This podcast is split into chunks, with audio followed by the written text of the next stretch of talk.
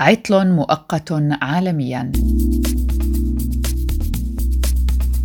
فوجئ مستخدمو تطبيق فيسبوك وإنستغرام وواتساب بعطل فني مساء الخميس 8 أبريل نيسان، ما أدى إلى توقف حسابات عديد من المستخدمين وقتها في مناطق متفرقة من العالم، حيث أبلغ الآلاف من الأشخاص عن انقطاع في داون ديتكتور، وهو الموقع المتخصص لرصد حالات انقطاع مواقع الإنترنت. ولم ترد الشركة على الفور على طلب للتعليق من The Verge على سبب الانقطاع، ويبدو أن الانقطاع يؤثر على مواقع فيسبوك الداخلية أيضاً، وقد لوحظ لأول مرة في تغريدة من المطور جين وونغ، وحتى لوحة التحكم في فيسبوك بعد انقطاع الخدمة بدت وكأنها تواجه مشاكل.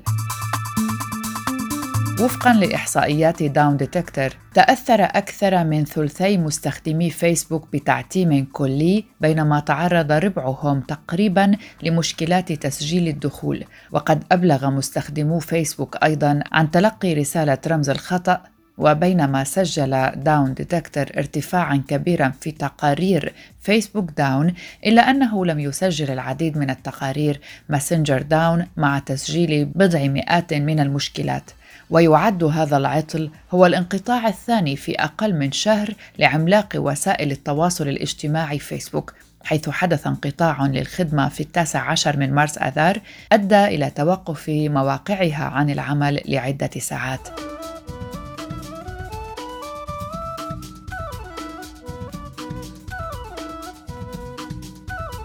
هل سمعت عن اختيار تطبيق التواصل الاجتماعي يختلف حسب الجنس والعرق؟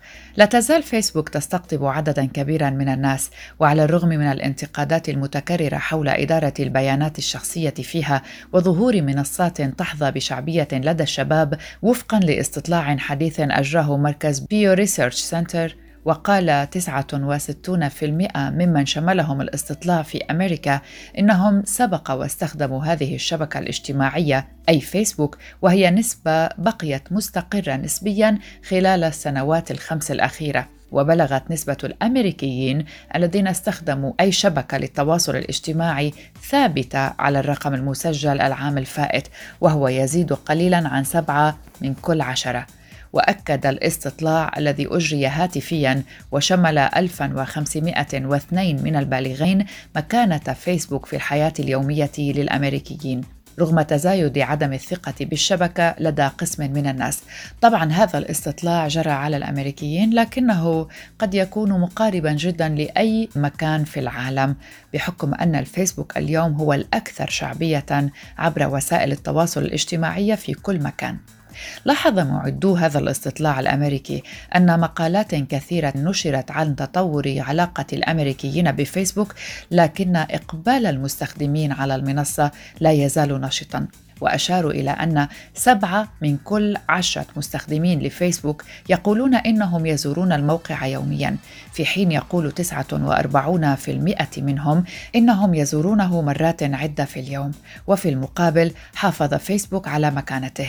أما موقع مشاركة الفيديو يوتيوب التابع لجوجل فهو يتصدر ترتيب الشبكات الاجتماعية الأكثر شعبية، إذ قال 81 ممن شملهم الاستطلاع إنهم سبق وزاروه، أي بزيادة 8% عن نتيجة الاستطلاع السابق. وحل بعده بفارق كبير كل من إنستغرام، زاره 40% من الأمريكيين، وبنترست 31%، ولينكد إن 28%، وسناب شات 25%، وتويتر 23%، وواتساب 23% أيضاً، ثم تيك توك 21%، وريدت 18%، ونكست دور 13%. ويختلف استخدام هذه المنصات بشكل كبير اعتماداً على عمر المستخدمين، ففي حين أن الغالبية العظمى من الأشخاص الذين تتراوح أعمارهم بين 18 و 49 عاماً يقولون إنهم يستخدمون وسائل التواصل الاجتماعي، فإن أقل من نصف أولئك الذين تزيد أعمارهم عن 65 عاماً يستخدمونها. وتعد سناب شات وتيك توك وتويتر المنصات الأقل استقطاباً لمن بلغ 60 عاماً فما فوق، بينما تحظى بشعبية كبيرة لدى جيل الألفية وجيل زي. إلا أن ثمة توزيعاً أكثر تجانساً بين مختلف الفئات العمرية بين مستخدمي فيسبوك. كذلك لاحظ الاستطلاع اختلافات في نسب الاستخدام بحسب الجنس والعرق، فالنساء على سبيل المثال أكثر ميلاً من الرجال إلى استخدام مواقع مشاركة الصور بنترست، بينما يهوى السود وذو الأصول اللاتينية أكثر من البيض شبكة واتساب، وغالباً ما يفضل الأشخاص الحاصلون على شهادة جامعية شبكة التواصل المهني لينكد إن.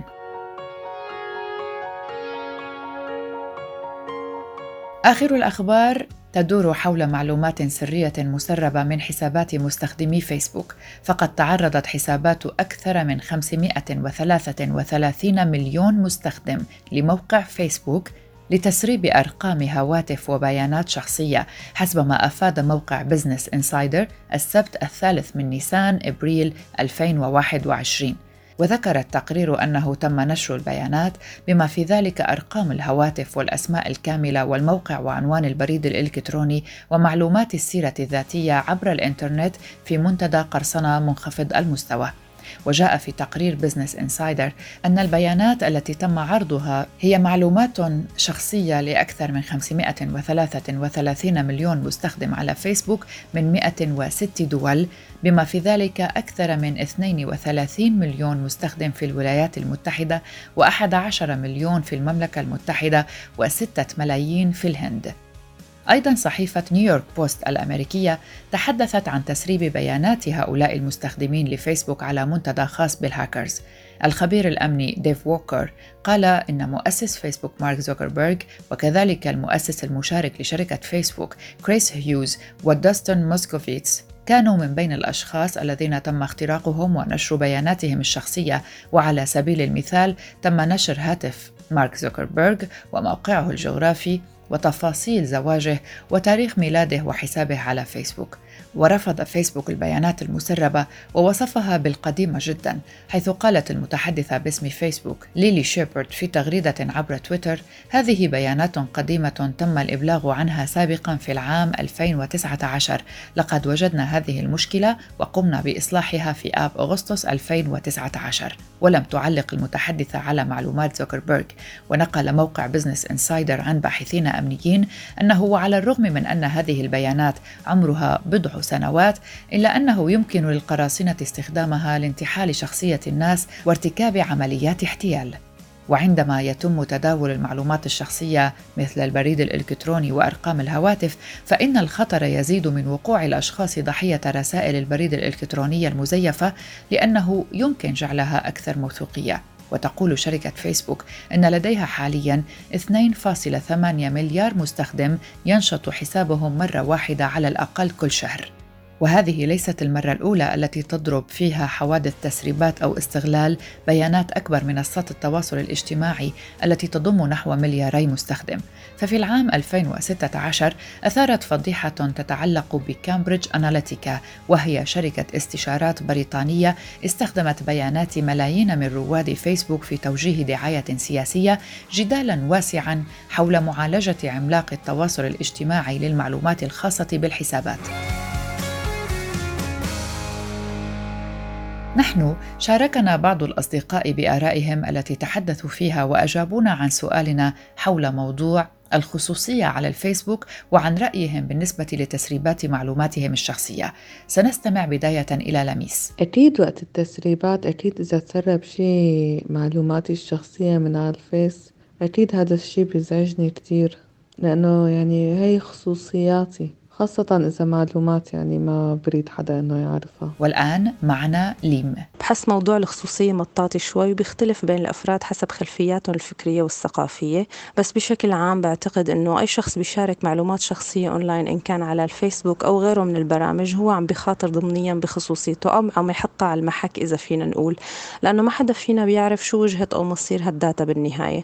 هلا ممكن ردات الفعل من تسريب المعلومات الشخصية تكون مختلفة بين الأشخاص. أنا مثلا أنا ماني مشاركة شيء كريتيكال أو خطير على الفيس لأنه برنامج ترفيهي بنظري، لذلك تسريب رقمي الشخصي أو صورتي الشخصية ما بعتبره حدث جلل، بينما غيري من أصحاب الأعمال اللي مشاركين أرقام حساباتهم المصرفية مثلا أو عناوينهم أكيد رح يكونوا أكثر حساسية لهالموضوع وخوف من حدوثه كونه بيهدد أمنهم المالي أو العملي. أيضا معنا مشاركة من فراس. بالعموم علاقتي بالفيسبوك مبنية على الأشياء يلي أنا بحاول ورجيها للناس أو الأشياء يلي أنا بحاول أنه خليها بابليك، وبالتالي هي بابليك للناس، بنفس الوقت هي بابليك بالنسبة لإلي كنوع من أنواع تقديم نفسي للناس. وحقيقة أنا من بداية استخدامي للفيسبوك استخدامي في مرتبط بالعمل، خصوصاً أنه طبيعة شغلي بيحتاج لشكل من أشكال الماركتينج، وبالتالي مخصص الفيسبوك أو البروفايل الشخصي تبعي ليقدمني للأشخاص يلي بيعرفوني أو الأشخاص يلي بدهم يتعرفوا علي. لذلك أنا متحكم بشكل أو بآخر بالمحتوى يلي بقدمه على الفيسبوك، سواء كان بابليك لما لا، وإن كان دايماً عندي رغبة بأنه المحتوى يكون فقط للأصدقاء. السبب الأساسي اللي بيخليني أقدم الفيسبوك تبعي بهي الطريقة إنه ما عندي تخوف تجاه الخصوصية، لأنه حقيقة الفيسبوك المنطق تبعه عم يلغي فكرة الخصوصية، لذلك التحكم بالمحتوى هو يلي بيحدد شكل الخصوصية تبع كل بروفايل وشكل الخصوصية تبع كل شخص بده يقدم حاله عن طريق الفيسبوك، وكل شخص له طريقة بالتعامل مع هذا المنطق. بس بالعموم باعتبار انه نحن هلأ بزمن السوشيال ميديا نحن كلنا منتظمين تحت هيكلية واحدة، تحت قوانين واحدة إلى علاقة بقوانين السوشيال ميديا، إلى علاقة بقوانين الخصوصية، وقديش أساساً هاي النوعية من وسائل التواصل الاجتماعي المفروض أنه تحمل خصوصية. مفردة خصوصية مفردة إلى خصوصية يعني بالعموم، فما بتخيل أنه لازم بشكل أو بآخر هاي الخصوصية تكون موجودة على مواقع التواصل الاجتماعي، وهذا منطقي بالتعامل مع الفيسبوك بشكل أو بآخر. ولكن بيبقى التخوف من محتوى المرتبط بالتشات مع الأشخاص، لأنه بلحظة من اللحظات ممكن استخدامها بطريق تكون وسائل ابتزاز، باعتبار أنه الفيسبوك بيعطيك الإمكانية لإخراج الأشياء من سياقاتها، وهذا الشيء لاحظناه بفترات انتشار الفيسبوك أو مواقع التواصل الاجتماعي بين الناس، وهو إخراج المعاني من سياقاتها وتقديمها على شكل فضائح. لذلك أنا بتصور أنه طريقة تعامل كل شخص مع الفيسبوك بتحدد شو هي السياقات اللي عم تنحط فيها هاي المعلومات، وكيف ممكن استخدامها، وكيف ممكن استخدامها بشكل عكسي أو ضد المستخدم ذات نفسه. شخصيا أنا ما عندي تخوف تجاه الخصوصية، وما عندي تخوف حقيقي تجاه انتشار المعلومات، خصوصا أنه أنا اللي عم كون متحكم بهذا المحتوى، وأنا المتحكم بالسياق اللي عم ينزل فيه هذا المحتوى. وهذه مشاركة من غالية. بالنسبة للمعلومات الشخصية يعني هلأ أنا حاطة إيميلي، رقم تليفوني، يعني الشغلات العامة اللي كل الناس تعرفها، بس بخاف يتسرب، يعني ما بحب يتسربوا، ممكن ما بحط على الألعاب وعلى كذا إيميلي ورقم تليفوني، ما بحب يتسربوا يعني الناس اللي حاطته أنا إنه حاطة يعني شو بيقولوا هذا الخصوصية، يعني إنه مو كل العالم بتشوفهم. يعني ماذا تعرف عن حسابك على فيسبوك وكيف صار بتحكم يناسبك؟ أعلنت فيسبوك في نهاية مارس آذار عن تعديل شكل شريط الأحداث على الصفحة الرئيسية لمنح المستخدمين قدرة تحكم أكبر بما يريدون رؤيته على هذه الشبكة الاجتماعية، مع تقليل الاعتماد على الخوارزميات. ويتيح التغيير للمستخدمين التحكم وتحديد الأولويات عبر شريط الأحداث، أي الصفحة الرئيسية التي تظهر عند الدخول على الشبكة. وبذلك ستعطى الأولوية لمنشورات الأصدقاء وجهات الاتصال، كما سيتمكن المستخدمون من تعطيل خوارزميات فيسبوك بالكامل ومتابعة المنشورات بتسلسلها الزمني في حال أرادوا ذلك. وكانت الشركة قد قدمت في شهر أكتوبر الماضي أداة المفضلة التي تتيح للمستخدمين اختيار ما يصل إلى 30 صديقاً وصفحة وإعطاء الأولوية لمحتوياتهم أو عرضها في خلاصة منفصلة. كذلك تتيح تغييرات أخرى للمستخدمين زيادة التحكم بخاصية التعليقات من خلال تحديد الحسابات المخولة للتعليق على منشوراتهم. يمكن أن يقتصر هذا على الأصدقاء أو فقط للإشارة إلى الأشخاص والصفحات، وتوسيع المحتوى الذي يتم تغطيته بواسطة Why am I seeing this؟ أي لماذا أرى ذلك؟ أو بلغة أدق لماذا علي أن أرى ذلك؟ مع توضيح أكبر للمعلومات المقدمة للمستخدمين عن طريق ترتيب المنشورات من خلال الخوارزميات. يأتي ذلك في وقت تزداد الضغوط على فيسبوك بسبب ما ينسب لها من دور في عدم التصدي لمضامين الكراهية والمعلومات المضللة، بما يرتبط أيضاً بالخوارزميات المعتمدة من الشبكة.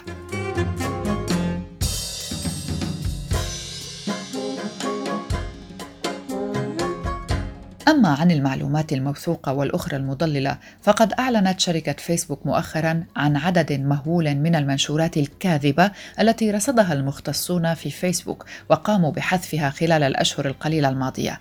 وبحسب ما صرحت به إدارة فيسبوك، فإن أكثر من 12 مليون محتوى مضلل تمت إزالته من منصة الموقع ومنصة انستغرام التابعة له، كان يمكن أن يؤدي إلى ضرر جسدي أو نفسي للناس حول العالم لشدة عدم صحته. كما منع فيسبوك عرض إعلانات لشركات تجارية تبيع أقنعة طبية ومعقمات اليدين تدعي أنها منتجات تمنع الإصابة بفيروس كورونا. وخلال أزمة انتشار كورونا، لعب فيسبوك دوراً مهماً في إمداد الناس حول العالم بمعلومات دقيقة وموثوقة، إذ قام بإمداد أكثر من 2 مليار شخص من 189 دولة حول العالم بمعلومات موثوقة حول فيروس كورونا، وذلك من خلال مراكز معلومات كوفيد-19 والرسائل التعريفية التي بثها طوال العام الماضي. مسؤولو فيسبوك صرحوا أن عمليات تدقيق المعلومات الكاذبة تتم منذ شهر يناير كانون الثاني 2020، وسبق أن أطلق فيسبوك مركزاً متخصصاً بالمعلومات حول فيروس كورونا في قائمة النيوز فيد لكي يتمكن المستخدمون أينما كانوا من الحصول على آخر الأخبار والمعلومات والنصائح والموارد للحفاظ على صحتهم وصحة أسرهم ومجتمعهم أيضاً، ودعم بعضهم البعض قدر المستطاع. نحن هنا أيضاً سألنا الأصدقاء مرة أخرى عن مدى ثقتهم بالمعلومات الموجودة على صفحات التواصل الاجتماعي وتحديداً فيسبوك. تعالوا نستمع مجدداً لغالية. بالنسبة للمعلومات الطبية كمان ما بثق، يعني أي معلومة يعني كنت بس يعني حتى لو إنه بالي يعني حسيتها منطقية بس بسأل الدكتور عليها، يعني ما بحاول أتصرف أو جرب الشيء اللي عم ينقال بالسوشيال ميديا. إن كان مثلا بالنسبة للكورونا مثلا بيقولوا لك تجارب أدوية ما أدوية أي شيء، يعني حتى إنه أعراض كذا أي شيء بسأل دكتور يعني قبل ما أصدق، حتى لو بس من باب إنه أخذت فكرة عن الموضوع اللي ناشرينه، لا بسأل دكتور يعني لا ما بثق يعني. ولنستمع أيضا لليم. ما بصدق أو بتبنى أي معلومة طبية أو علمية أو ثقافية على الفيس قبل ما أتأكد منها، إما من مراجع أو من أشخاص موثوقين، لأنه العلم الزائف أساء بما يكفي للناس، وآخر شيء بدي إياه أني شارك بنشره عن قصد أو عن غير قصد.